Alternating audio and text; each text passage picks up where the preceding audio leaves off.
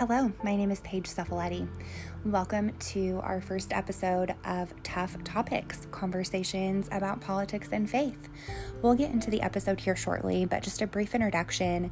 This is the first conversation of many where we will go through various conversation topics and discuss how our politics have changed over time.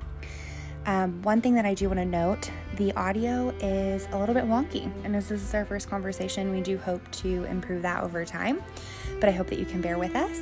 There's also a video format that is unproduced that will be in the link in the show notes, so check that out if you prefer to see our shining faces.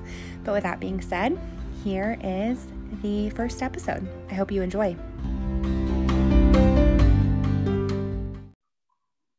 Hi, welcome to Tough Topics conversations about how faith and politics collide. We're two women from a conservative Christian background here to discuss our faith journeys and how the closer we got to Jesus, the more liberal our political beliefs became. These videos represent questions and conversations that we wish to have with conservative Christians to help them understand God's working in our lives and how we've come to some of our political beliefs. I'm Lydia. And I'm Paige. And today we're going to have an introductory conversation about how we can view politics and faith. And in later videos, we'll tackle some specific topics such as race, abortion, women's equality. We believe listening to people's stories is important. Let's get started. With that being said, Lydia, first, let's introduce ourselves. Talk about yourself and why having these conversations is so important to you. Well, as I said, my name is Lydia Pash. I was raised in an ultra conservative Christian home. My dad was a missionary, so I literally spent 90% of my childhood in church. And I don't remember a time when I didn't know about Jesus and his work. By the time I was 12, for example, I had read through the entire Bible multiple times um, had been had read the full biographies of heroes of the faith like Hudson Taylor, Jim Elliot, Adoniram Judson, and as well as classics like Pilgrim's Progress. And I was teaching Sunday school mostly to my younger siblings, but um, I was teaching Sunday school at that age as well on a weekly basis. I was homeschooled for the majority of my um, schooling years until we went to Germany as missionaries. And then I was introduced to German public school, which I attended for five years before going back to homeschool to finish high school. Unlike many of my contemporaries, I never really went through that rebellious stage where I rejected God or anything. I always went to church. I always followed the rules. I, I did what was expected of me, you know, mm-hmm. as a missionary's daughter, as, you know, preacher's kid, all of that. I I mean, the biggest thing I did was I listened to the Backstreet Boys that my parents wouldn't allow yeah. me to do. You know, that was my rebel. rebellious phase. um, although, if you ask my mom or my siblings, they might say I'm trying to make up for it now because I got tattoos and I wear pants and all of that stuff. But um, but you know, I never really went through that stage. I went to church regularly, you know, I did all of that. And so Sundays were like my busiest day of the week. And. I used to say that with pride. Like that was that was a, a statement that we made with pride, you know, hey, I'm so busy on Sundays. And however, today my Sundays are a little bit more relaxed. My husband and I and our three kids still attend church, but usually we only go to one service instead of three. we don't spend all day at church, but we um, we do still spend a lot of time in God's Word. And while I disagree with many of the teachings that I was taught growing up, I am very thankful for the foundations of studying and searching the Scripture that was that was put into my heart because that's been key to everything I have become. Um, I received a little Bible when I was born. My parents had for me that was a little New Testament that somebody had given me as a as a baby gift, and they had underlined um, Second Timothy three fifteen. And I feel like this has actually been very true for me. That from a child I have known the Holy Scriptures, and they were able to make me wise to salvation and faith through Christ.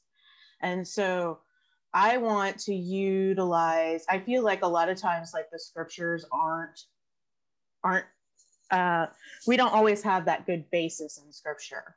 And i want to make sure that any of my beliefs are grounded in scripture. And that's what a lot of people don't understand. They think i just went liberal you know but really it yeah. was getting deeper into scripture that led me to believe these things.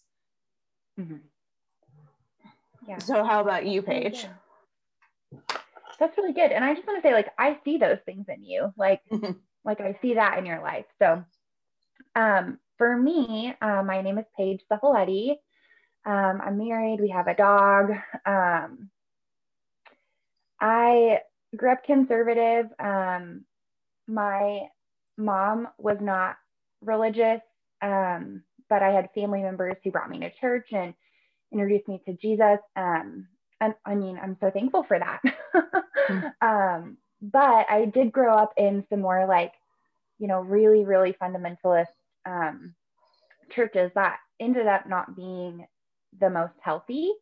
And so um, that meant that I kind of got attached some things to my faith that I'm now learning don't really have to be attached.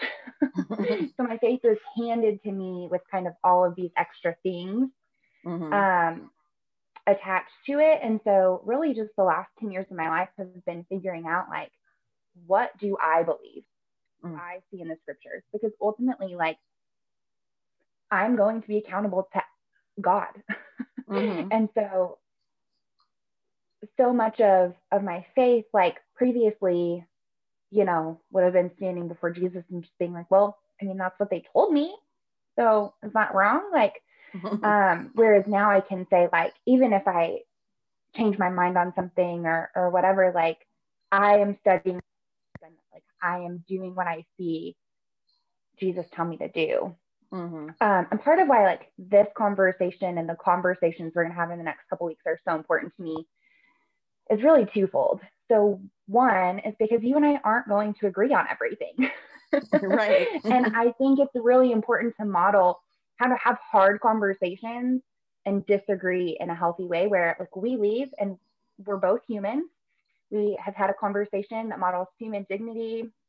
We're not name calling, we're not vilifying, we're not calling each other baby murderers. Like we're disagreeing mm-hmm. and and maintaining dignity. Right. And the second thing is I don't hear people who are Christians and who are progressive or liberal or whatever you want to say having these kinds of conversations. But when I have heard them, they've been really, really helpful for me. Mm-hmm. So a lot of people don't want to talk about faith and politics. And typically the only ones who are are coming from like a really particular conservative lens. and so I just think it's so important that we are having these conversations and we're saying, like, we've studied the scriptures and we've come to a different place than a lot of people we know. And here's mm-hmm. why. Um, and then the people who are going to see these videos, I mean, we're going to know most of them, right? Like, yeah. I have. I hope. I have watched their kids. I've taught their kids Sunday school. I've brought them meals when they're sick. Like, I'm a human. Mm-hmm. people who see this are going to know me. Mm-hmm. And I think a lot of times we hear these kinds of differing views from people we don't know. And so it's easy to be like, well, they probably don't study the scriptures. They probably don't love Jesus. They're probably communists. They're probably baby murderers. Like, you know, we we attach all these things to people that we don't agree with. But a lot of people who are viewing this, like, they know me. Right. they know that I love Jesus. They know that I, you know, mm. I'm just trying to do what I believe is right. And so um I hope that these kinds of conversations can model what it looks like to disagree in a healthy way. Mm. And I hope that it also can bring humanity to people who might have a different opinion than people watching this. Absolutely. Yeah. So, with that being said, today's topic is about how we view our political ethic.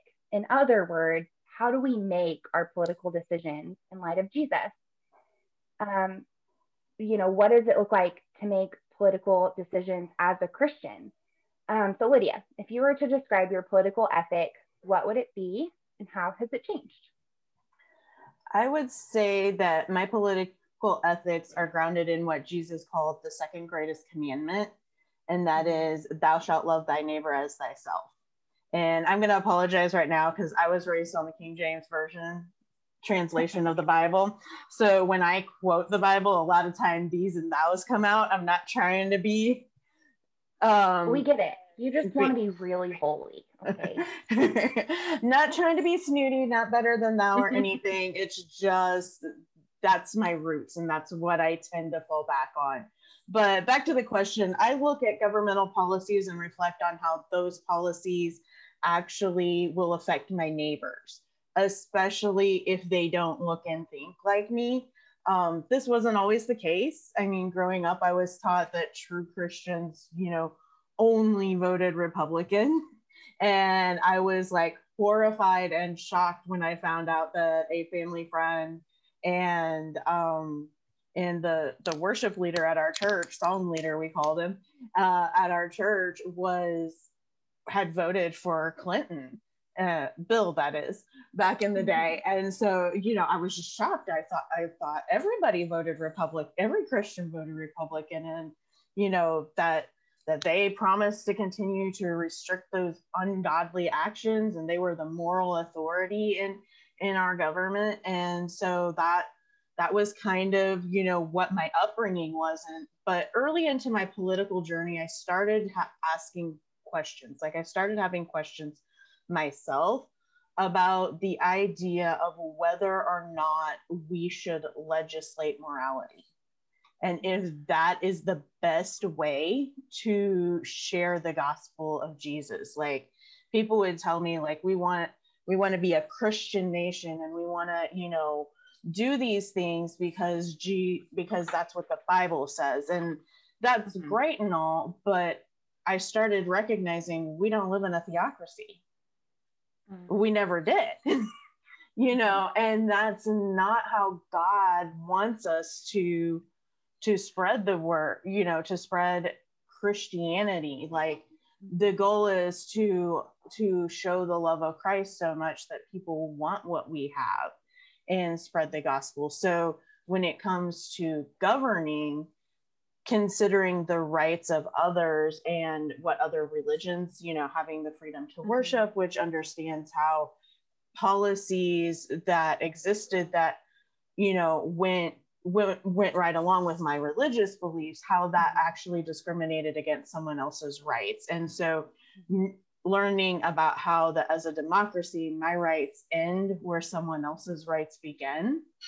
And my right to impose my beliefs on someone else has to do with that that right, you know, that their right to understand and their right to live to live how they see fit and that basically God will deal with them how he sees fit, but that isn't you know that isn't for me to do. And i think you know kind of romans 13 10 where it talks about love being the fulfillment of the law that's where christians have gotten it wrong so much especially in america mm-hmm. we're so focused on keeping the letter of the law that we're forgetting the part of it what about you paige yeah that's all really good um for me i growing up really in like really conservative spaces, I didn't have a political ethic of my own. I had what other people told me was the right political ethic. And I was so like, I wanted to believe the right things. Like, I didn't, I didn't want to be wrong. and so I had these people who I looked at as like authorities in my life. And when something would come up and I would say, like, hmm, this is kind of weird, like the death penalty. Why are so many Christians for that? Tell me hmm. about this. And they would, you know, oh, well, it's the way, you know, they would give their answer. And I'd be like, okay, like you're the authority, I guess. Mm. I guess you're right. You know, or my friends, you know, my best friend's dad would insist that you can't be a woman and be president and that's a sin and it's like well i don't want to for something that's a sin like mm-hmm. i don't want to vote for sin mm-hmm. okay like yeah yeah and a lot of times it's posed that way yeah and so so many people would tell me in in what i now understand is a pretty specific way of seeing things that not every Christian agrees with, mm-hmm. but every Christian I grew up with agreed with it. Mm-hmm. And so you look around and if everybody is telling you that voting for a Democrat is going to destroy Christianity in America, like I don't want to be a part of that. Mm, right. um, right. And so a lot of it was just, you know, me asking these questions and getting these answers from really well meaning people. And then I just was like, okay, okay, I believe you, I guess, because, and I was doing that with a lot of things. I was doing that with my faith. I was doing that with theology. I was doing that with politics. I was doing that with a lot of things. Like I would ask these questions, these authority, these, you know, male authority figures in my life would give me an answer. And I'm just like, oh, that seems really problematic, but I guess you're right. Um, so for me, how that has really changed is taking the ownership from what other people tell me is important to Jesus, what other people tell me is a priority for Christians, what other people tell me Jesus would do. Like, what would Jesus do? He would vote for a Republican. That's, I mean, that's what I was taught. Mm. Um, I honestly don't know if Jesus would vote for a Republican or a Democrat, but that's another story. uh, right. exactly. I don't know if you exactly. vote at all. Um, but like, you know, so all of these things were kind of superimposed onto me. And then once I really started saying, like, these answers don't match with what I actually see in scripture. So mm. um, I've been given these priorities and I'm reading scripture. And what I see the priorities of Jesus being just didn't match anymore. And it became like really, really clear. So, I mean, like, I didn't vote in um, like when Obama was president, I didn't vote for either candidate because I was like, I I don't like this candidate, but I feel like I have to vote for them. And I feel like I can't vote for this candidate. And so I just didn't vote. Like for a really long time, I was in this place where I was like, I can't make any of these decisions because mm. me voting for who I'm told to vote for feels wrong. But it's a sin to vote for this other person. Mm-hmm. and so I just didn't for a really long time. And I mean, it was several years of just not not voting until I really had to ask myself some hard questions and say, like, what do I believe the ethic of Jesus is? Mm-hmm. And for me, like, just like you said, it's loving God, loving your neighbors, and loving yourself. And so I think a lot of us think the best way to love people is to dominate them and to control them. Mm-hmm. And so that's how we vote um, we love them by controlling what they do. Mm-hmm. But that's not the love that I see in that's not the love that I see in, in God. The love that I see in God is like walking with people through really hard things and helping them. Mm-hmm. The love that I see in scripture is Matthew 25, where it talks about the sheep and the goat and that what we do for people here matters as though we're doing it for Jesus himself. Like when we mm-hmm. clothe the poor, when we take care of the sick and the oppressed and the prisoner, mm-hmm. those things matter not just physically, but spiritually. Mm-hmm. And so for me, it has really been, and as we go through these conversations, I think that will like unfold a little bit more. But mm-hmm. the way that I make my political decisions is genuinely based off the priorities and the way that I see Jesus live. Um, and anything that doesn't align with with Jesus, I I have to hold very open handed and and just say I don't know about that. Mm-hmm. Doesn't line up with Jesus. It, it, goes on a shelf for me, mm-hmm. and maybe it will come off the shelf later. But mm-hmm. so much of how I previously viewed politics was so divorced from what I see in the Gospels and, and divorced of what I see Jesus do and how he speaks to people and how he treats people and how he loves people, that anything that doesn't align with that gets put on a shelf for me right now. Mm-hmm. So um, I think um, that's a very wise, wise way of looking at things. I think we'd all be better off if we started looking at it more from what did Jesus really say rather than what I was taught Jesus said. yeah, and it's really not the same. Mm-hmm. Um, so, I mean, I also ask myself these kinds of questions like, how do I best love my neighbor with this vote? mm-hmm. What does that look like? You know? Mm-hmm. Um, so that brings us to our next question. Um, Lydia, what is most important to you in how we discuss politics in life? Well, I think the um, the biggest thing that we need to start doing is we need to start having these conversations.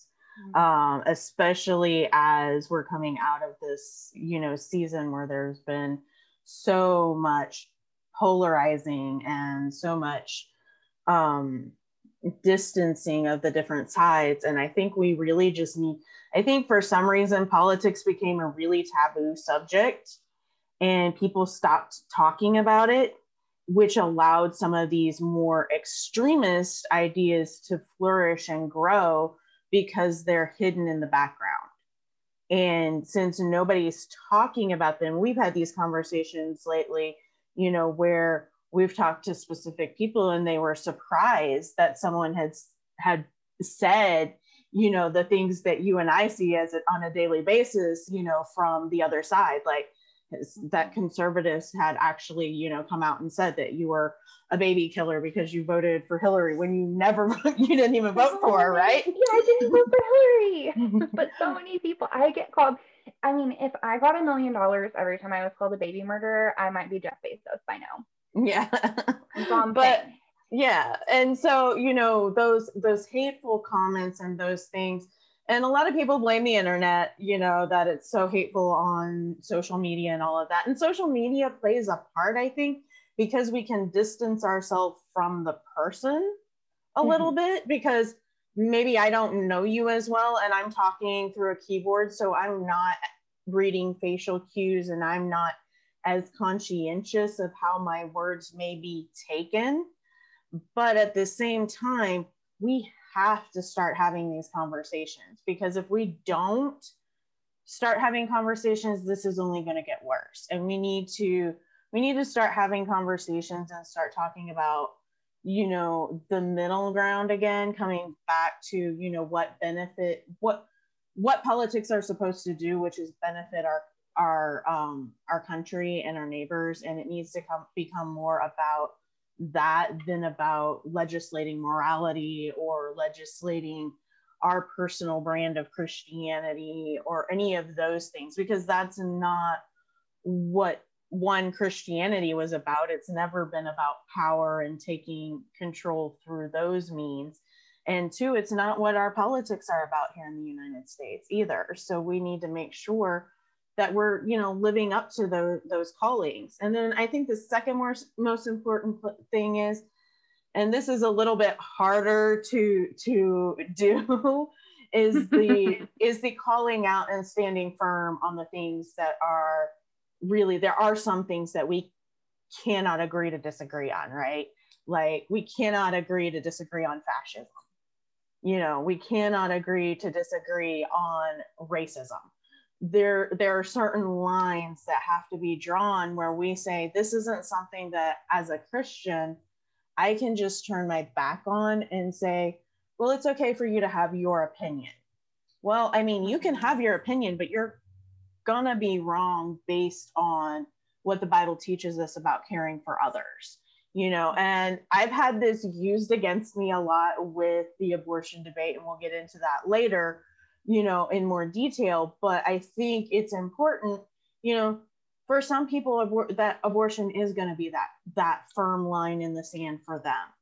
For other people, it's not, and we need to have a validation with some of that and to understand that for some people looking at this from a different perspective um, i don't believe that that abortion should be a line in the sand because i believe that scripture shows different things about that and i don't want to get in depth with that right now. I kind of, kind of going a little off script here, but um, at but at the same time, I want to make. Sh- I think that there are some things like like I said, like racism and fascism, and some of those things where it's very clear that these things harm our neighbors, and that we need to, as Christians, be on the right side of history, take the take a stand for what is right and not mm-hmm. for what is politically expedient for us in this time you know and mm-hmm. so there's there's a lot of that um, in there so i think it, it's a balancing act you know it's a balancing act of making sure that everyone's voice is heard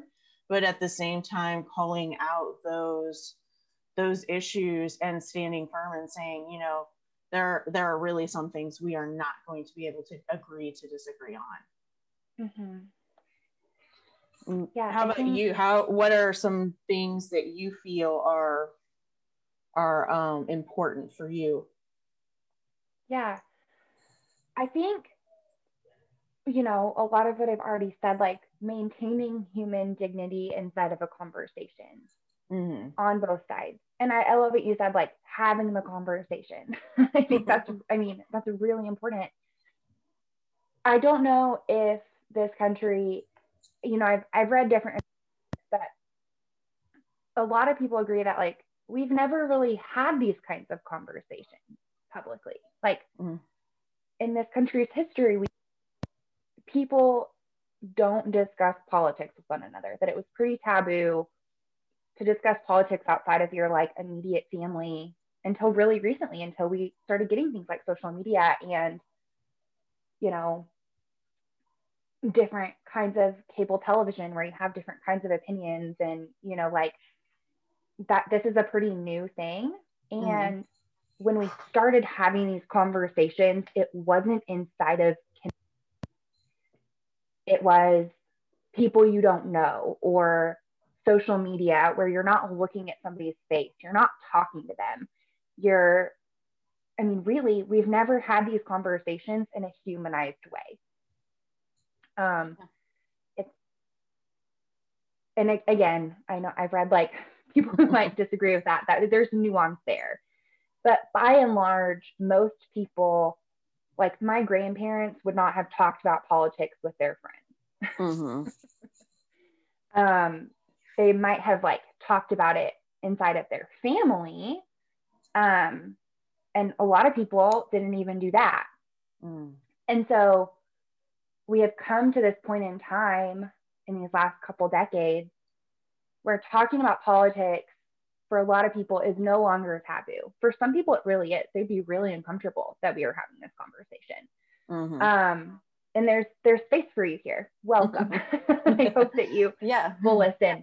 Um, but when we really started having these conversations, it was on cable news and it was on, um, you know, Facebook and it was on, I'm going to copy and paste this email chain to 27 of my friends.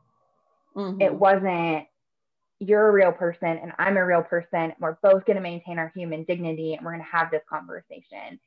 And so I think that is like my biggest goal more than like getting my point across, more than changing anybody's mind, more than any of that. It's like if I'm going to have a conversation with somebody about politics, they need to respect my human dignity and I will respect their human dignity. Mm-hmm. Um, even if we really disagree. like right. there in my life that I fiercely disagree with. Like you've said, like mm. I I can't say to you that I agree to disagree on racism. I can mm. understand that you don't think racism is real, and I'm going to mm. tell you that I think you're wrong. Mm-hmm. Because I think racism hurts you just like it hurts the people that are of a different race. Mm-hmm. Race, you know what I mean? Like, mm-hmm. especially when people are using Bible verses to prop up things that are oppression. right. I have a real problem with that. I can mm. still, you know, like I can have a conversation with somebody who's doing that and who is trying to tell me, you know, that because Revelation, blah, blah, blah, blah, blah, I'm going to justify racism. I don't even want to like say what these, I don't even want to like justify that by saying the actual argument. But like I hear these crazy things and I can say, like, okay, you're a person, you believe that. I'm very strongly going to tell you that you're wrong and why you're wrong, but I'm not going to dehumanize you. I'm not going to devalue you. I'm not going to call you names, and I'm not going to let you do those things to me. Right. Because above all else, like we have human dignity. Mhm. I'm not going to take that from you, and I will not let you take that from me in a conversation. And Right. so there are lots of people that I don't have these conversations with if they have proven over time that they can't maintain human dignity. Right.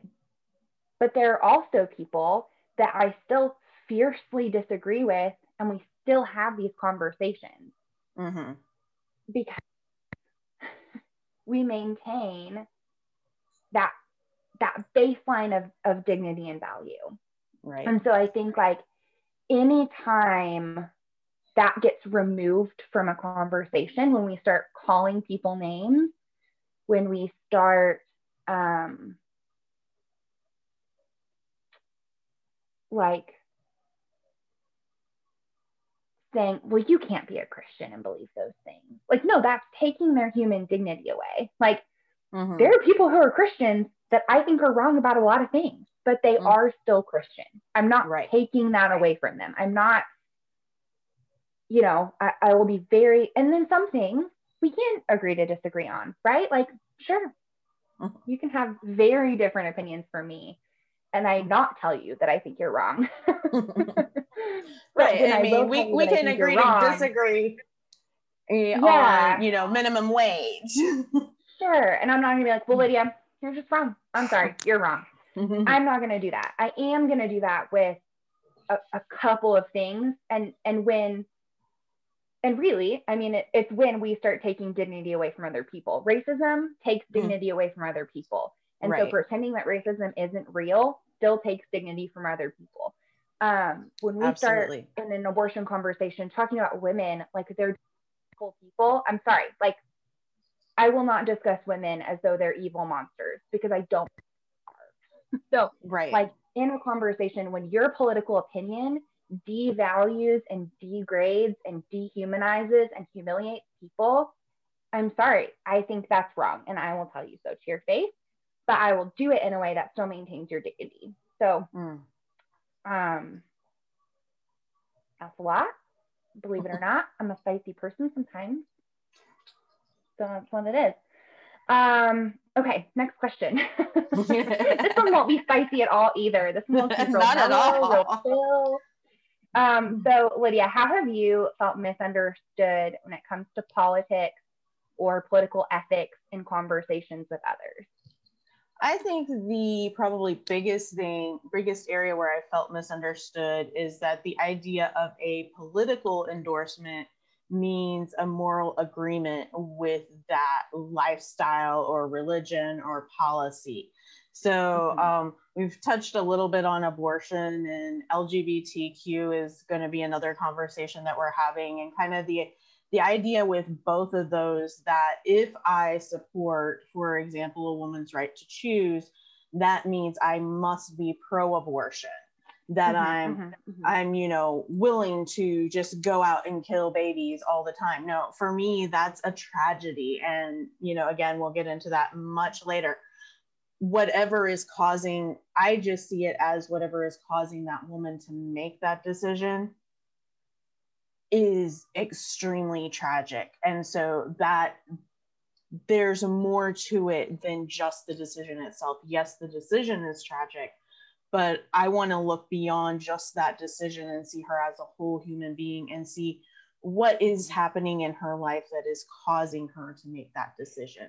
You know, Yeah. and I feel like we can support women better when it's legal. And so we'll get into that later, but it's also, you know, the same thing if you if you talk about LGBTQ issues and supporting their right to marriage. You know, we can argue all day long about whether or not biblically that marriage is um condoned by God. You know, and there's scriptures that I feel are very strong that against that, you know, and there's different interpretations of those scriptures, right? But even if I agree that it's a sin, even if that were my viewpoint, and I'm not saying that it is, but even if that were my viewpoint, I can still see their dignity and see their worth and say they should not be discriminated against because of their choices. They mm-hmm. should be able to marry. And have the same rights as I and my husband do. They should be allowed to have a job and not worry about their boss being able to fire them because he disagrees with their lifestyle choices or you know being able to rent an apartment and not get thrown out because the landlord disagrees with their lifestyle choices and i think that's you know to me it becomes about the human again we're you know like you said the human dignity and that dignity piece and that recognizing that hey they deserve the same rights as i do. And so you know having that misinterpreted and having that be turned around and say well you just are going against god and his word and god's rightful way of things you know that has been one of the hardest things to try and explain to people because it's like you know you they they can't even listen past the argument that you know they they see that hey i'm supporting this and all the walls come up and it's like they're blocked in and we can't get past that conversation to talk about the human dignity piece the mm-hmm. piece behind it the person who is you know who they're actually and how that actually comes across to someone you know and how that comes across and how you're you know if we're trying to show them the love of christ kicking them out of the apartment and calling that love is not is not god's love right mm-hmm. and so I say, I, I also think, think that goes back to what you said earlier that like America is not a theocracy. So I can't force other people to adhere to my religious beliefs. Right. Right. and that really ties in here. Yeah. And I think that's a big thing that we as Christian Americans need to remember and need to have those discussions about and keep talking about and saying, yes, we believe this, but we also believe in the human dignity of these people and they have rights. What, you know, how that, how we incorporate that into our churches, that may be up for debate. But how we incorporate that in our government, that's not up for debate, in my opinion. And that's one of the things that I feel like has been the most difficult to get people to understand is like, you know, I may be completely on your side with this, but I believe they have the right in the government side of things to do things and to live and work freely without fear of repercussions, just like I'm allowed to live out my religion without repercussions. Yeah. So, yeah. what about you? How have you felt misunderstood and mis um, identified maybe. I have never felt misunderstood never? in these conversations. I feel like it goes really well. Um, just kidding. I think, I mean, not to like really be on the dehumanization trail. um, I feel like I've brought that up like a ton, but mm-hmm. I think it's it's a, really big problem in how we talk about politics. Mm-hmm.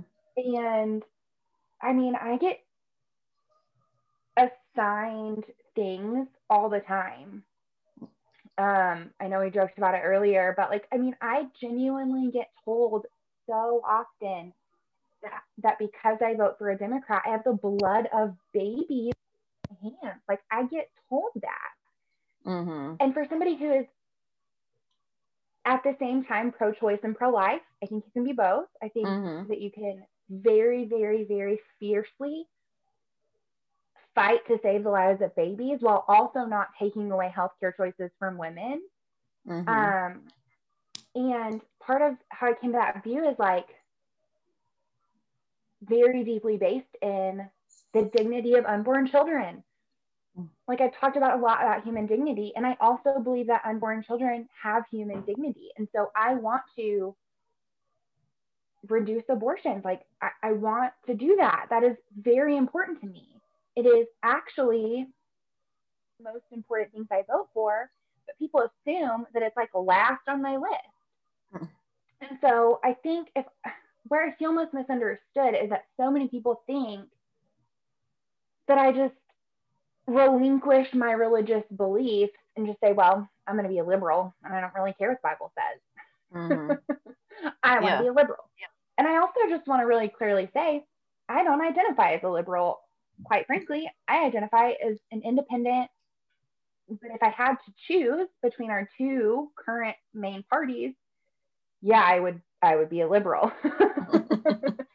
right. I don't really feel like the Democratic Party is like a super great fit for me. And so I'm not a Democrat. I don't fault people who are. Mm-hmm. I think mm-hmm. that is a totally valid choice. But I personally, I'm not a Democrat, and I don't know that I ever will be one because it, it it's not a great fit for how I see politics. Mm-hmm. It's better than the other side right now for me. Mm-hmm. Um, but it it also isn't like a, a, cozy fit where I'm like, oh yes, I just love everything Nancy Pelosi says. Oh my gosh, she's the best. like that isn't that isn't where I am. like, right. I, and so like I just really clearly want to say that because I think so often I get categorized as this like socialist, communist, radical leftist. And it's like, okay, if like that doesn't offend me. Mm-hmm. That that offends me zero percent. Like, mm-hmm. okay, that's how you like if that's how you want to categorize me, that's fine. Mm-hmm. Um, because I also understand that compared to where a lot of other people are, like that is how they would categorize me right. how I categorize myself, but I do understand that. And it doesn't, I mean, like people, people call me like an Antifa member. I'm like, okay. well, seeing that it's anti-fascist, I think we should be Antifa. and I do understand that Antifa does a lot of violent things, and I definitely don't condone violence, like all the right. things. But like at the end of the day, like people want to assign these labels to me, and I'm just like, okay, yeah. okay. That's not how I describe myself, but if that's how you want to see me, that's fine. Um, I think it's I under. I think Go ahead.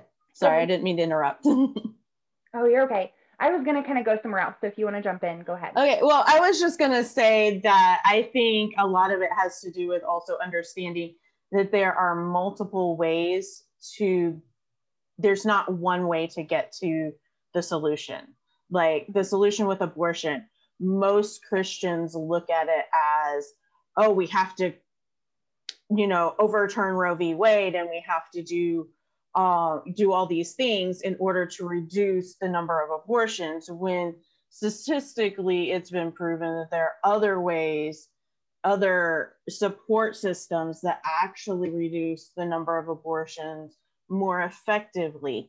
And that's where you know i think having these conversations is important because we're we're able to bring that to the table that it's not just this one size fits all solution to a problem mm-hmm. and that you know because like you said they're like they they just automatically assume that we're okay with abortions and mm-hmm. that couldn't be further from the truth for me and as you said oh, for yeah. you either you know so it's not so it's not like we're just truth. like I'm gonna go out and say, sure, kill your baby, whatever you want to do. You know, it's not that. I have it, offered friends to adopt their babies instead of them going and having an abortion. So if anybody wants to tell me that I'm fine with that, they can literally come fight me. But, but like I'm really passionate about it. And that is like so offensive to me when people say this because it's like I was 21 years old telling my friend that I would literally take her baby. Right. You know, and people don't understand that. Child myself.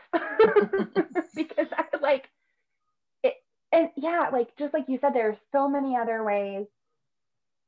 There's so many ways to to impact something inside of policy, but so often with a couple of really specific things, if you vote for Democrats, you must not care about these things. You must right. not care about the, you know, a lot of people think, you know, like Democrats just want to get rid of churches and make the church in America not exist. And so if you vote for a Democrat, you must be really anti church or you must be pro aborting babies or you must be pro like dissolving marriage the way God intended. And like there's so much that we will as we get into specific topics that we will talk about with those things. Right. But I think where I just feel so misunderstood is that when we talk about values that Christians have, the right to life, mm-hmm. um, human dignity, mm-hmm. loving our neighbor, taking care of the poor, mm-hmm. um, take, uh, turning the tables on oppression, mm-hmm. um, doing justice. Right. Like these things are so important to me, and they're so important to people who vote absolutely opposite of me. And that's because, like, we can have the same value or similar values. We just think the solution to those or the best way to work those out are different. Mm-hmm. And so I think like if I were just to really, really sum it up very briefly, which I'm so bad at, I would say where I feel most misunderstood is that, like, if I were just to say one thing, like, I am voting based on the only can do so and stand before the face of Jesus and justify how I vote. Mm-hmm. Like that's really what I really how I think about it. Mm-hmm. I really vote. I mm. re- I don't just cast aside my religious beliefs when I vote. Mm-hmm. I say, how can I most fully embrace my religious beliefs as I vote? And I know maybe even you might do that a little bit differently because I think we might have a little bit of difference in, and maybe not. I mean, you can speak to this, but maybe, um, you know, you have said like, and I agree with, like, we aren't a theocracy. We don't legislate our morals um, based on, and I do agree with that. I think I might be a little bit more comfortable legislating my some of my morals than others. so, um, for me, like, here's our little buzzword I will always legislate human dignity every hmm. single mm. time. I will mm. choose, like, I will do that. Um, personally, I, mm. I, I won't legislate some other things. but for me, like, I really do take that seriously. And so many people assume that I don't where they're mm-hmm. just like, oh, you must just totally separate the two. And I like kind of have fully integrated them mm-hmm. in a way that a lot of people think is really weird and some people think is problematic and people can mm-hmm. have all sorts of opinions on how I do that. And mm-hmm. um, but for me, like my political decisions are so very rooted in how I see Jesus. And I wish more people understood that, I guess. Um, yeah. Yeah. So, mm. last question. Um, what about the life or words of Jesus inspire you most about politics or political ethics, Lydia? Um, so this one was really ch- a little bit challenging to to me, uh, but but I really feel like the biggest piece to me was Jesus always chose mercy and love over law and punishment. I mean, don't get me wrong, he stood for justice and righteousness and he was, you know, perfect in every way, you know, not just, you know, perfect in the fact that he never sinned, but even in his view of people, you know, and how he treated them, that was mm-hmm. perfect as well. But he he even when he had the right so we talk a lot about mm-hmm. the woman who was caught in the sin of adultery and how she was brought before him jesus had ultimately as the son of god the right to condemn her. The law explicitly condemned her. Now it also condemned the man that she was with which is you know another topic about you know how we, we want to about that.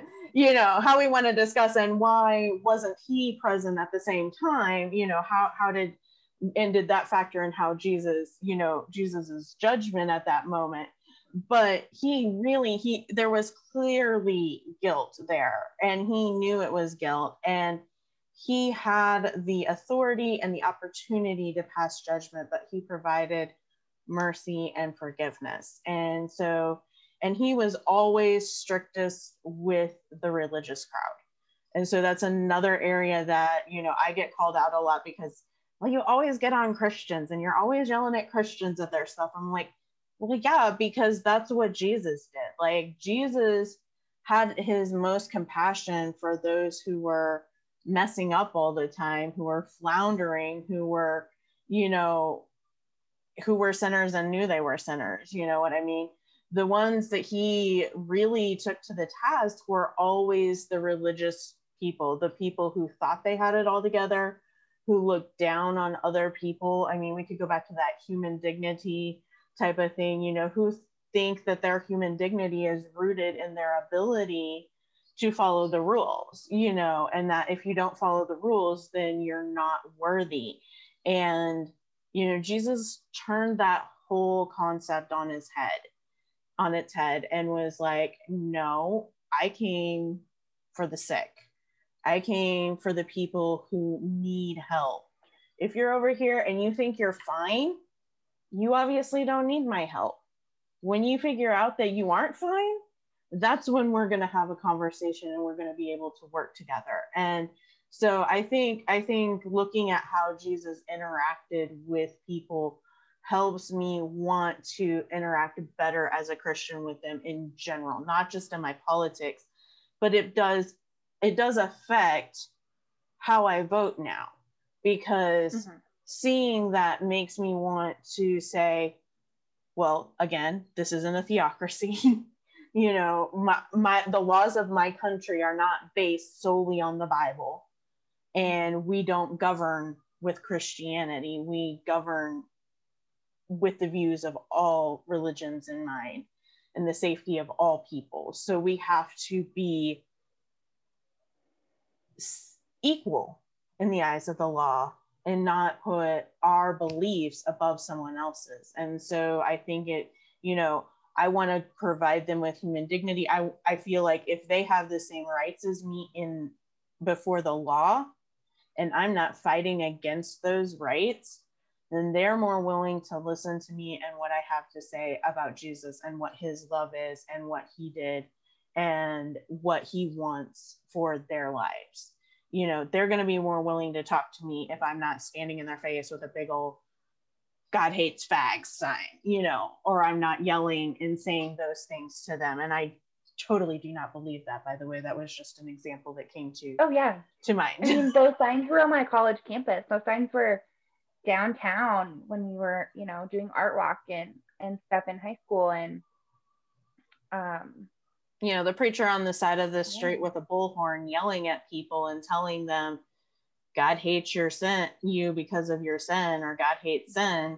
You know, the it's a it's a false um I want to say false dichotomy, but I know that's not the right word. But it's, I mean, false, it's a false gospel. Right. It's a false gospel. And the whole idea that you can love the sinner and hate the sin, that's just a complete oxymoron because you literally cannot do that. Well, and, psychologically impossible. We we know that by some psychological research at this point. But I mean, but you know, so we when you start hating that sin, you start assigning that sin to that person, and then you start hating that person. And so you have to love the person. Jesus never said, "Love the sinner, hate the sin." Jesus said, "Love." He also didn't go around yelling about how he hated people. Mm-hmm. I, I don't I'd be real curious to see a verse where he he led with that. Well, and even if you look at like the the louder louder more bold John the Baptist, you know, John the Baptist was bold. He he took a stand and he was very bold in what he said to you know King Herod about his relationship and those type of things. But I believe there was a conversation taking place there you know what I mean? It wasn't yeah, just think, he went and yelled at yeah. him for for doing that. Um, I believe there was somewhat of a conversation happening with John and and Herod for some reason, but he they always had a a line of think. You know, there was always a humanity to it. It wasn't just calling out sin for sin's sake and saying, you know, God hates you. you know, yeah, yes, not that there's Jesus judgment about sin. Yeah, he definitely talks about sin, but he doesn't like stand at a well with a sign talking about all the reasons he hates sin. Like that's what I was saying. Like he leads with like humanity and seeing a person, not like compassion. talking about all the people God hates. Yeah. Mm-hmm. Compassion and love. And, you know, the Bible tells us if we cannot love our brother whom we have seen, how can we love God who we have not seen? You know, and that's, that's, you know, pretty, you know, if we're having trouble loving our brothers, and this isn't just our Christian brothers and sisters, this is our human brothers and sisters. You know, a lot of people like to mm-hmm. say, well, that only applies to other Christians. So I don't have to be nice to, you know, the sinners out there. God hates sin. No. That's not what it says. You know, so we need to love your enemy. Right. Right, exactly. We love our enemy. Exactly. So if we're going to consider, you know, hey, the well, even if let's say the LGBT community is out to overthrow Christianity and wants to, you know, completely demolish it. And there are enemies. Which is the, the Bible ridiculous commands, thing I've ever heard. Exactly. I would just like to be very clear that I do not believe that. And I think that that I don't either. so problematic. Hmm. you believe that. I just would like to be abundantly clear. Exactly. I do not believe that either. That was just an extreme exaggeration yeah, yeah. Because I have heard people say that. Oh, yeah. Oh, you yeah. know, mm-hmm. and there was probably a time when I might have said that myself, you know, because of too. what I had been influenced by. But mm-hmm. what I'm what I'm trying to say with that is, is even if that were true, and I don't believe it is, but even if that were true, we still have the command by God to love our enemies and do good to those who hate us. Yeah. And I don't see that happening in the church today. And I really feel like that's super important for us to do. Mm-hmm. So, um, what about you, Paige? How do the life and words of Jesus inspire you most in this area? Yeah, I could say so many things. And as we were kind of preparing for this conversation, like 10 lines of thought kind of came through my head. I will stick with two. um, the first one is, I mean, we've already talked about this, like love the Lord your God with all your heart, soul, and mind. Love your neighbor as yourself. Um, these are the greatest commandments. And I think how I used to see love, which I've kind of mentioned, Mm-hmm. Well, we love people by controlling their actions. And if I can prevent people, if I can make laws that prevent people from sinning, that must be good. Mm-hmm. That must be loving my neighbor. Um, and, and, it's not that I don't think that there is like some valid discussion there, because mm. ultimately we do have laws that say. We do have laws that say you can't steal. Like a lot mm. of the Ten Commandments are also laws that we have, you know, not all of them, obviously, but, um, and so I'm not saying that that's like not a valid conversation to have, but what I am saying is that I've kind of landed in a different place than I started. Um, because when I see the love of God, it is encouraging people obviously to um, not sin. Like the love mm-hmm. of God doesn't encourage people to sin, nor do I. Right. But it also doesn't control what people do. The love of God in scripture, like you you just you don't see Jesus in the New Testament forcing people to do anything. You don't see God waving a magic wand making people do things. You see God partnering with people to bring his kingdom to earth. Mm-hmm. You see God partnering with people to show love not through control, but through compassion and kindness and support and walking alongside alongside people going through really really hard things and helping them mm-hmm. and another thing that i think of is that when the scriptures were being written in the new testament like people didn't vote this is not a thing that happened in this, this is time. like a I just think 200 year old thing. right. I just I just think we have to say that like the people in the scriptures didn't vote on things.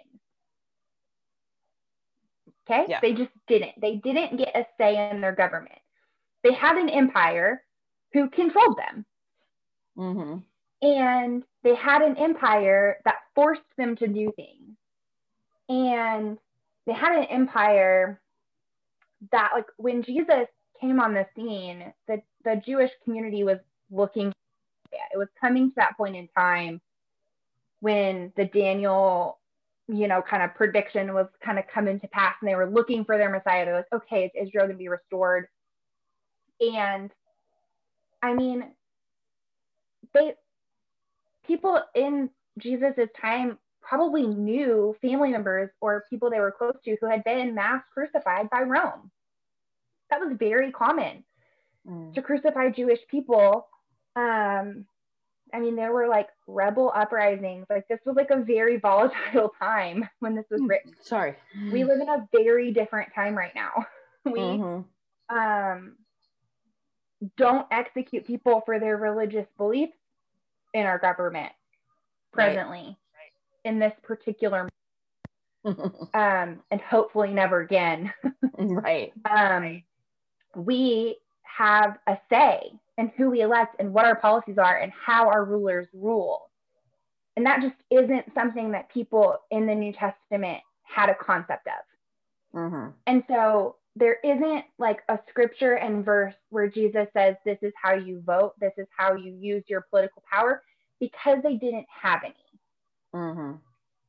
And so we have to get kind of creative right? With how we see these things. We have to really think about it. We have to look at principles. We have to look at the big picture.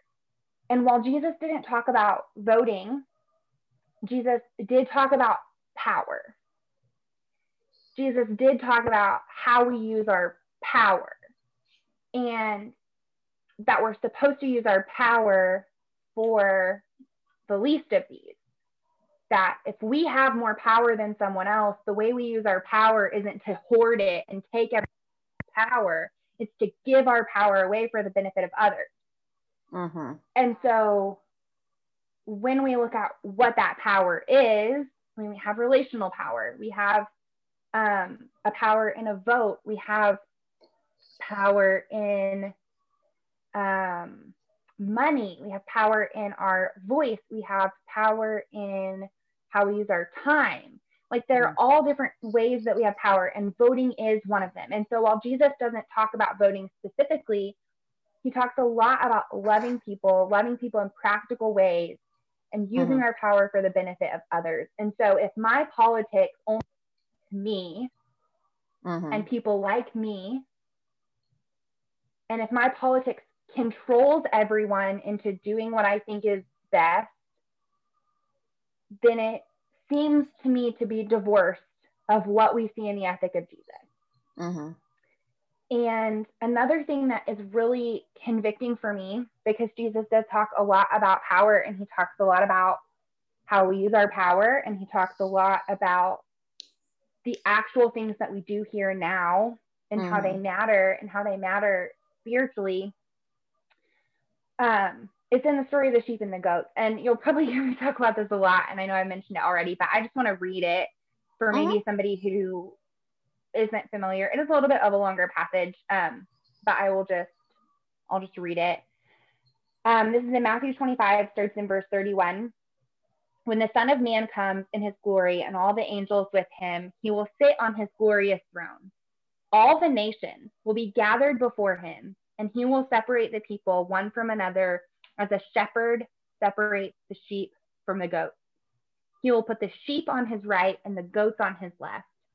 Then the king will say to those on his right, Come, you who are blessed by my Father, Take your inheritance, the kingdom prepared for you since the creation of the world. For I was hungry, and you gave me something to eat. I was thirsty, and you gave me something to drink. I was a stranger, and you invited me in. I needed clothes, and you clothed me. I was sick, and you looked after me. I was in prison, and you came to visit me. Then the righteous will answer him, Lord, when did we see you hungry and feed you, or thirsty and give you something to drink? When did we see you a stranger and invite you in, or needing clothes and clothe you? When did we see you sick or in prison and go to visit you? The king will reply, Truly I tell you, whatever you did for one of the least of these brothers and sisters of mine, you did for me. Then he will say to those on his left, Depart from me you who are cursed into eternal fire, prepared for the devil and his angels. For I was hungry, and you gave me nothing to eat. I was thirsty, and you gave me nothing to drink. Stranger, and you did not invite me in. I needed clothes, and you did not clothe me. I was sick and in prison, and you did not look after me. They will also answer, Lord, when did we see you hungry or thirsty, or a stranger, clothes, or sick or in prison, and did not help you? He will reply, Truly I tell you, whoever you did not, sorry, truly I will tell you, whatever you did not do for one of the least of these, you did not do for me. And they will go away into eternal punishment, but the righteous into life. And I think, rightly, we often think about that in terms of personal responsibility and personal reason. So I like bought you food with money, or I gave you clothes from my closet or like we think of that as like what we as individuals can physically do for people and i think that's so good and i think that's a huge part of it but i hmm. also think that how we vote does some of these things like we get to take care of poor people with how we vote mm-hmm. we get mm-hmm. to take care of um, people who are in prison based on how we vote like we get to do so many of these things and that's a privilege Mm-hmm. That's a privilege that people in the Bible didn't have. Mm-hmm. And so, of course, like Jesus doesn't say for these things, but I think when we look at the ethic of using all that we have for the glory of God, if I say that my vote isn't a part of that, that feels really untrue to me. That mm-hmm. feels like I'm I'm taking a privilege that God would say or that Jesus would say to use for my neighbor. Like to lay down my vote not what is for best for not for what is best for me, but what is best for the least of these, the people who have less than I have. And I think that for me, it feels very wrong and it feels true and it feels very, quite frankly, sinful to separate how I vote from all of the other things that I do in my life. Mm-hmm. And so, mm-hmm. yes, I'm going to give hot hands to homeless people like mm. physically. I'm going to hand them with my physical body. I'm also going to write a bunch of letters to city council and tell them exactly how barbaric I think they are. I'm also going to use my vote to prioritize tax dollars to take care of the least disease, right? Like it's holistic. It's not that the only way I love my neighbors is in my vote, but I cannot exclude my vote from how I love my neighbors.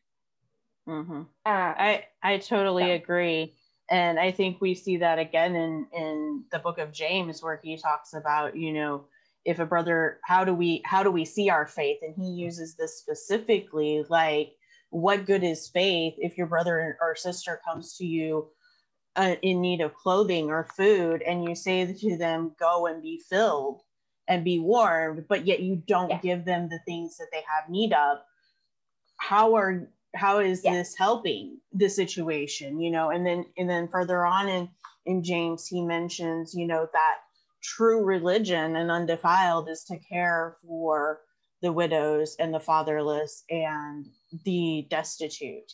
And so if we're not using every resource i like how you put that where you were talking about every resource. So it's uh, it's not just you know you know yes absolutely you know we we want to do things locally we want to be on the local level we want to you know if we can open our church doors to be able to allow them you know a place to stay you know find out ways that we can help. If you know people are looking for volunteers we volunteer. If there's things that we can do to make someone's life less harsh during this time that we do those things but we also want to look at what systems are in place in our government. And you know if we look at if we look at you know a lot of people say well in the bible it was the church that did this. Well yes sort of because they didn't really have a government structure for this. But if you look at the old testament their government was connected to the church because it was a theocracy.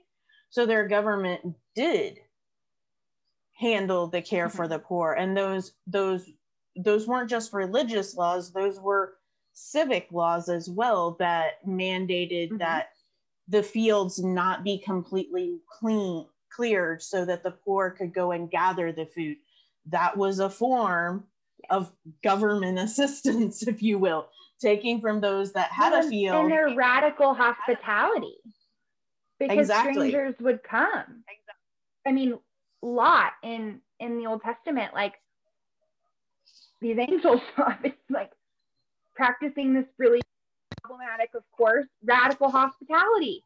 Um, right. I understand Lot is maybe not the best example, but I think that's where that comes from. Like, because well, there's examples of that. Your house, there's not.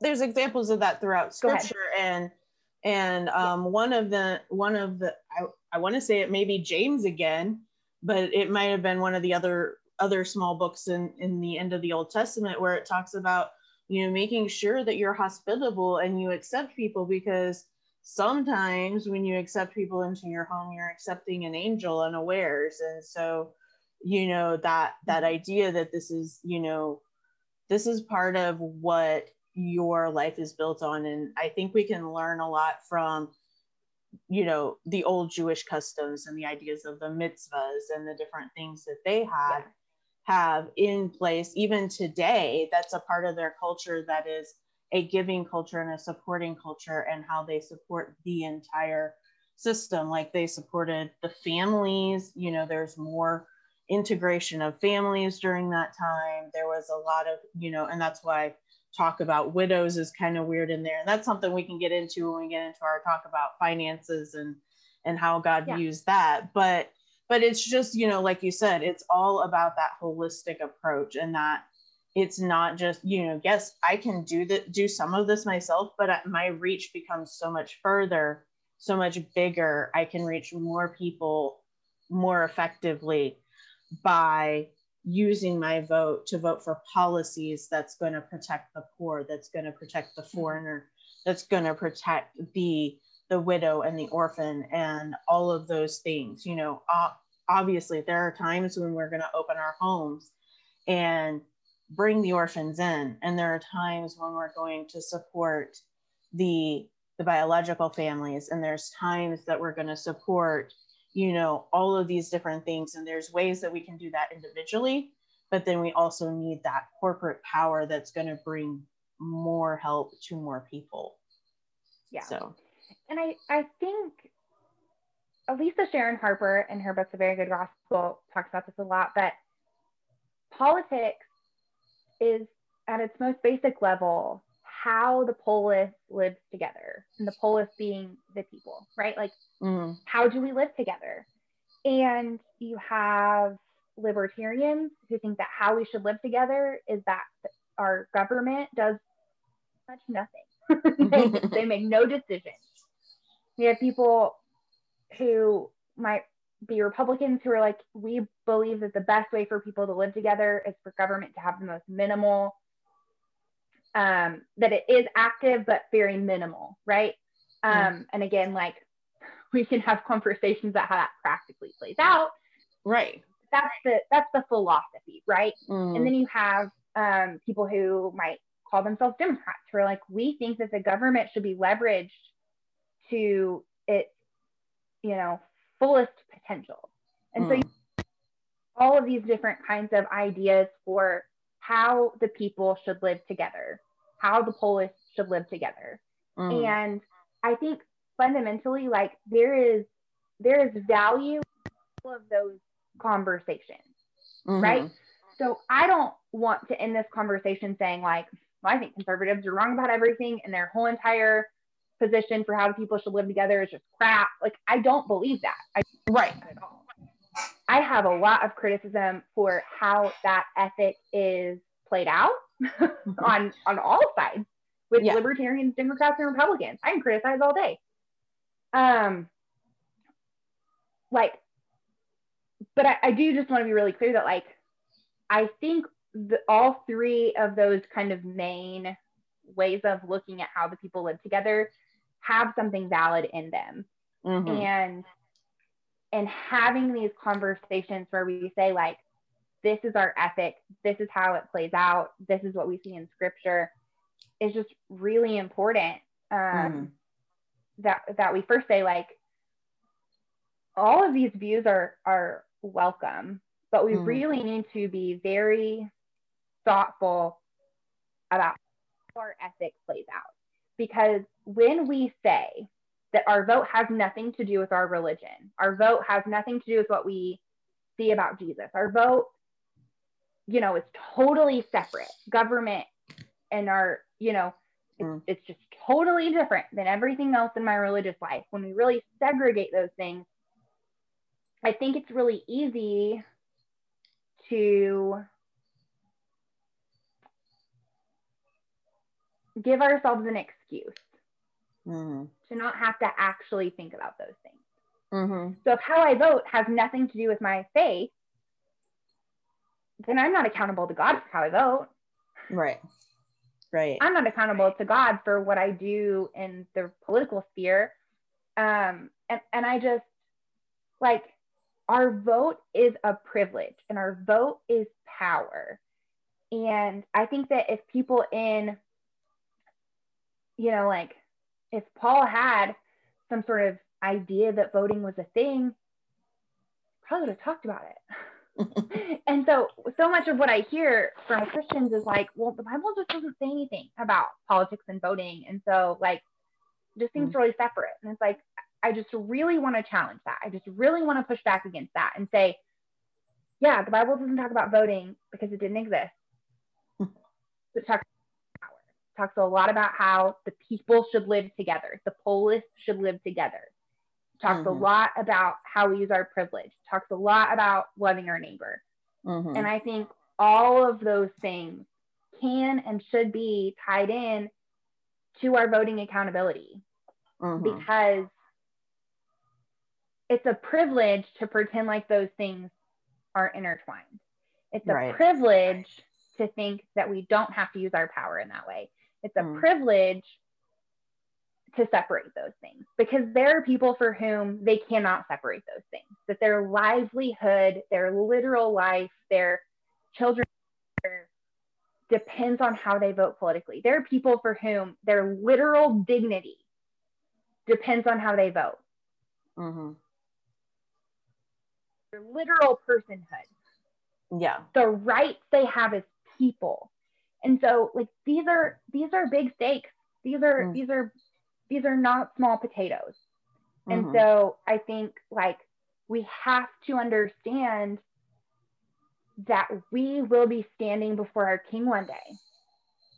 Be saying like, what did you do with what I gave you? And in America, we were given a vote. We're That's not true everywhere else. Yeah, we were given a lot more than a vote. But that is something that we have, right? Like not mm. everybody in this world has been given this. Mm-hmm. We have influence in how people live together in a way that that people in other countries can't even fathom. Like there are theocracies still. there are places where you have to be the religion of your state. There are places where, you know, like we don't have these kinds of privileges where I can leverage my political power for the benefit of my neighbor. And I not doing so is not something that I can justify. Right. I can't stand before Jesus and say, Yeah, you gave me a lot. And I used my money for your will, and I used my time for your will. and I prayed and I loved my neighbors with cookies and meals and babysitting and all of those things are good. But like I voted for my own interests and I think that's fine, Jesus. Like I just can't say that. I can't mm-hmm. look at the I can't look at Jesus one day and say that I used all of these other things for the glory of his kingdom, but I used my vote for my own interest. That mm-hmm. just doesn't that just doesn't seem biblical to me. That doesn't seem Christ-like to me. Yeah, I think of this yeah. along the lines of uh, you were mentioning the things that we've been given, you know, the, the story of the talents. And how would that play out if we considered our vote a talent? You know, that yeah. talent that we had to give, we, we have the opportunity with our vote to multiply it, to multiply its yeah. impact. And if we wrap it up and put it in a napkin to essentially keep our own interest intact and not care for the others and not maximize that impact then we we are failing at the job that god gave us to do. And so i think i think that's a really really good analogy. I'm, I'm excited to look at this as we go forward and dig deeper into specific topics that we have. Um, what what is our topic for next week Paige? We were talking about um, working on i know we had a couple up here. Yeah up next is women's equality. Um, Yay, that was gonna be fun. Some, some wealth and poverty. Um, mm. and we're gonna, you know, talk about things like abortion and immigration and um, to really talk about this like general introduction um, and then how we apply these things that we're talking about to actual topics. Because um, mm. this was just like a general conversation about how we see these things pretty broadly. Right. Um, but we really do want to get into to some really specific things. Um, do you have any final thoughts on on our discussion? Um, discussion? No. Um, looking here, you know, I I really want these, you know, there to have convert make these conversations that we can have, and people can share with con- their conservative friends. You know, um, yes, we're obviously going to attract a lot of people who think like us and believe like us uh, hopefully you know and have some conversations with them. But really i would hope to hear from people who are using this to open the doors to have conversations. These are conversations that you know i would love to have with some of my siblings with some of my family members who are on the opposite side of the spectrum and who you know don't don't see things the same way. And you know a lot of times it's not easy to have that conversation because we're so close together you know it's family. And so we take it more personally and it becomes very you know aggressive because i need to convince you you know and all of those things. And so i think you know i'm hoping that maybe these conversations are a way that you know it's not an attack on your beliefs. We don't want people to think that that um, you're you know, obviously, you know, we don't want people to think that you, like you said, um, the conservatives aren't necessarily all wrong. Um, there, there are very good things yeah, that they, they stand for. um, I, I think there's a lot, we're, there's going to be a lot of pushback against the conservatives right now because of how things have been played out in the last four years because of that. And I think it's more of a, holding them accountable to what they taught us. That's something that I really feel strongly about. Like I was taught a certain yeah. way for almost 40 years now. And then to have them turn around and in the last four years pretty much flip flop on everything that they ever taught me is like, what in the world, you know? And so we, I think there is and there should be a little bit of pushback on that and how that played out in, in, order to prevent it from happening again and in order to prevent it from from going further. But at the same time, you know, obviously we do not want our conservative brothers and sisters to feel like this is an attack on them or this is an attack on their beliefs. We want this to yeah. be a conversation. And if, as a conservative yeah. mem- listener, you know, you're interested in providing your side of the story and would like to hop on here on a conversation with us, I think um, Paige and I would both be very welcome to have a civil conversation regarding specific issues and talk about them in a civilized manner that would not undermine the human dignity of anyone in the group and i think that would be you know something that we're open to and we hope that this will will bring about like you know it's not just us talking about this. We want to have you know build conversations and we're hoping that this will be used to help influence conversations that are happening within households and hopefully lead to a more unified christian front um, going forward yeah. that the church will be unified and not in a way that some people are calling for unity where we just sweep everything that we disagree with under the rug mm-hmm. but that we bring it all in the open you know peacemaking actually mm-hmm. re- involves bringing all of our um, disagreements into the open mm-hmm. so that we can hash them out so that we can actually come to a place where we can say ah i see i agree and we can get in that actual unity instead of pretending like we don't have any differences and pretending like this doesn't exist for us. And in that we can you know that doesn't that that's not unity. That's not um i don't think that's what jesus was talking about when he was talking about that. I think he really wants us to have those tough conversations these tough topics yeah. and address them and get deeper in them so that we can say you know, we've gone to the bottom of this and this is the best that we can do at this point in time.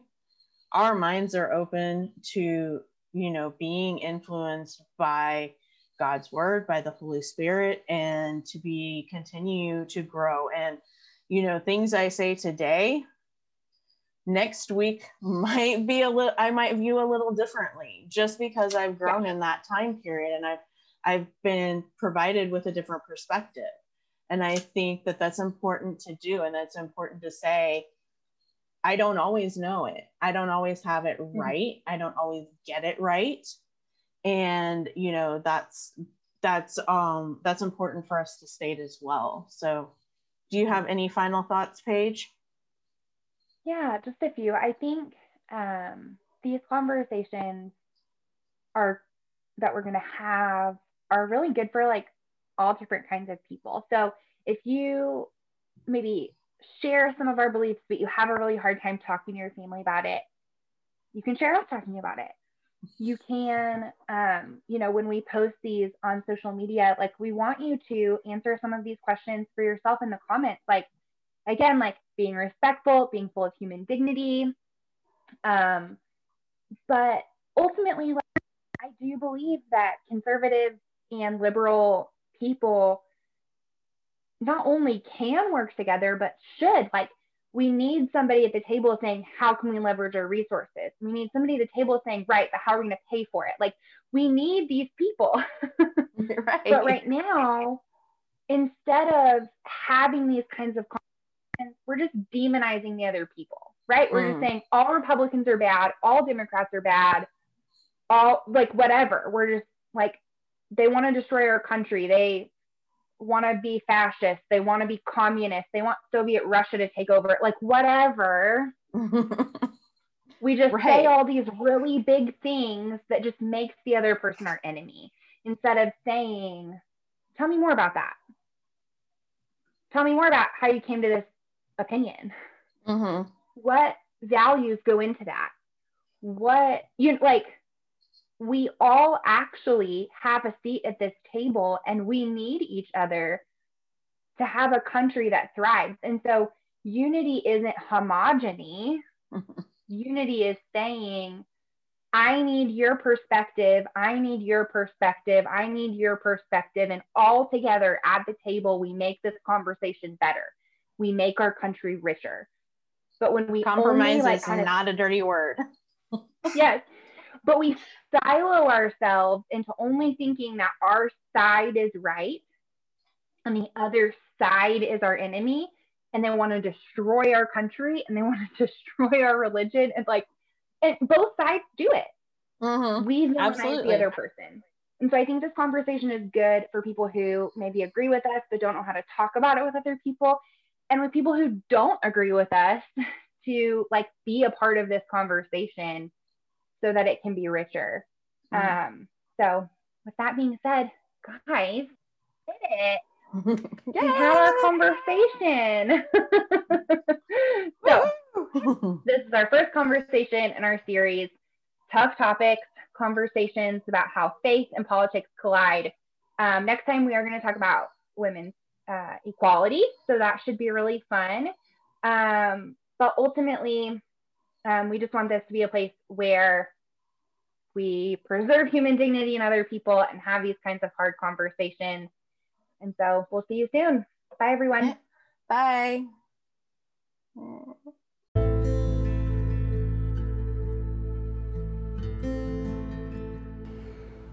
Thank you guys for joining us in this first conversation. You can subscribe in your favorite podcast application and have these conversations come straight to your phone if that is something you choose. Um, either way, we're just so happy that you joined us. We're happy that you listened in on this conversation, and we hope that this empowers you to have these kinds of tough conversations in your lives and with people that you know and love. Thank you so much for listening, and we'll see you next time.